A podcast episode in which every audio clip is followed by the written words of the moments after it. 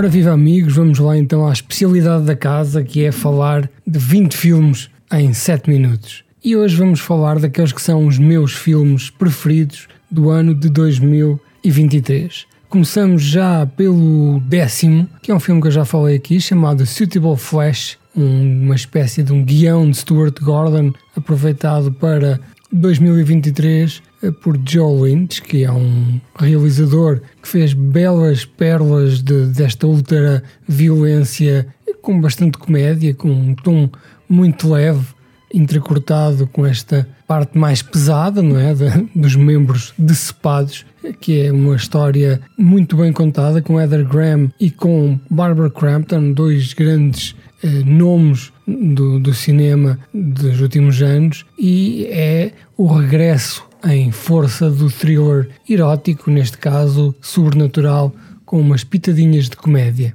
Em nono lugar tenho Thanksgiving, o filme de Eli Roth, que é basicamente aquilo que Eli Roth sabe fazer. Desta vez até fica bem, normalmente este senhor, este realizador, é uma pessoa com muito pouca sensibilidade, aquilo que nós chamamos de um realizador pata de cavalo. Ele é brutalista, ele é brutalhão e ele não tem chill, como os jovens costumam dizer. Se por vezes isso fica mal ou fica desajustado, neste Thanksgiving, que se admite ser o início de uma nova saga de terror, ele conta-nos a história de um assassino que aparece para vingar um ano depois de ter havido um acidente grave que vitimou dezenas de pessoas num Black Friday. Este assassino promete voltar todos os anos no dia de ação de graças para matar gente à machadada. De notar que este filme tem ótimas mortes, são super exageradas. O início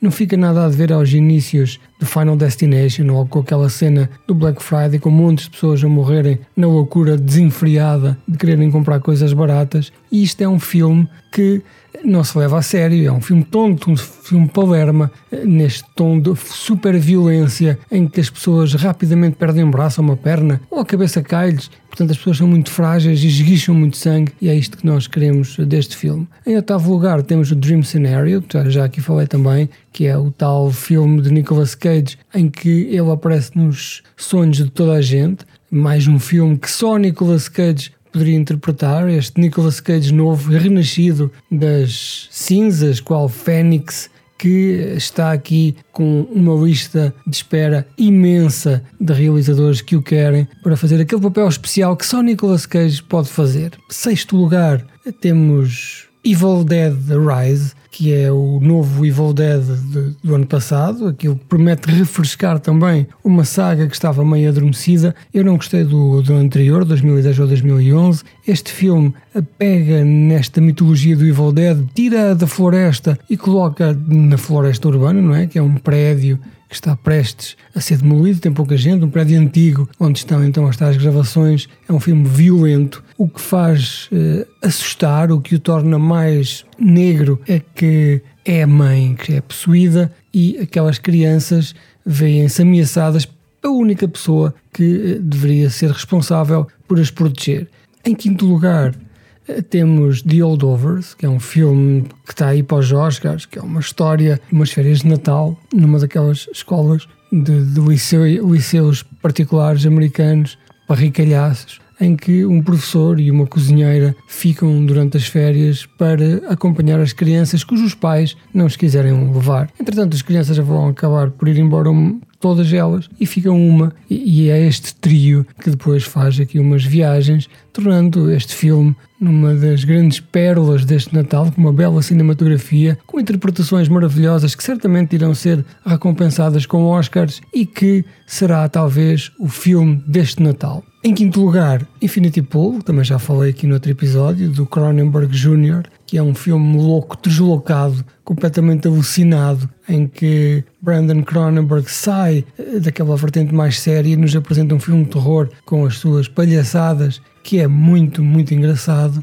Temos também em quarto lugar John Wick capítulo 4, que é o último capítulo de John Wick, que dispensa apresentações, mas que levanta aqui a barra naquilo que são os filmes de ação é um filme realizado por duplos, como nós já falamos imensas vezes. É um filme que se concentra muito nas cenas de ação e isto são 3 horas de cenas de ação compactas, de ponta a ponta. Se vocês não viram, têm que ver com a melhor qualidade possível. É muito estilizado, é, diria eu, John Wick refinado para os anos 2020. Em terceiro lugar, temos uh, Spider-Man Across the Spider-Verse, eu não estava a contar com isto, eu gostei muito do primeiro, este é o segundo, é um filme que tem um cliffhanger, à espera que chegue o terceiro, que é uma animação, que um dos realizadores até é português, que é uma coisa que se fala muito pouco, que nos conta a história do, do Homem-Aranha de várias dimensões do multiverso, vocês de certeza que já viram ou já ouviram falar, que é um filme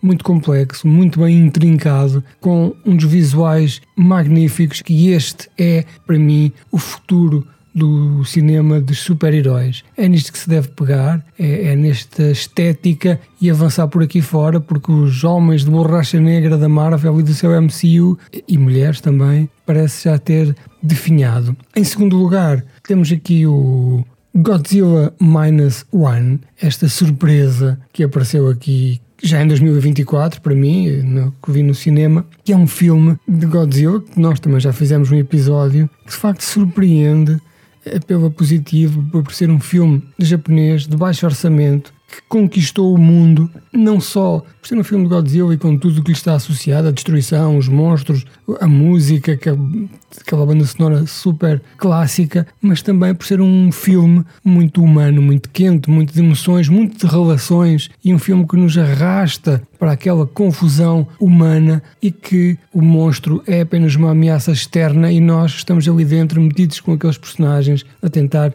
sobreviver. Em primeiro lugar, tenho When Evil Lurks, que é aquele filme argentino que eu já falei muitas vezes, que tem o título original Quando acecha la maldade, que é um filme de Damian Rugna que nos conta uma história de possessão demoníaca, que, cujo ponto de vista, o chamado povo, é diferente do habitual. Nós estamos a ver esta possessão, estes demónios a divertirem-se pelos olhos de pessoas que não fazem a mínima ideia do que é que está a acontecer, não sabem qual é a mitologia associada, não sabem as regras do jogo e estão a olhar apenas assustadas com os olhos muito arregalados para aquilo que, que estão a ver. Eu estou aqui a falar por alto, não faço ideia se disse até pela ordem correta os filmes de 2023. Quero dar aqui algumas menções honrosas como sempre faço. Já até me comentaram várias vezes que eu, quando faço estes tops, falo de tudo o que vi, mas na verdade eu vi 73 filmes de 2023, portanto, dizer 20 filmes eh, no meu top 23 não me parece nada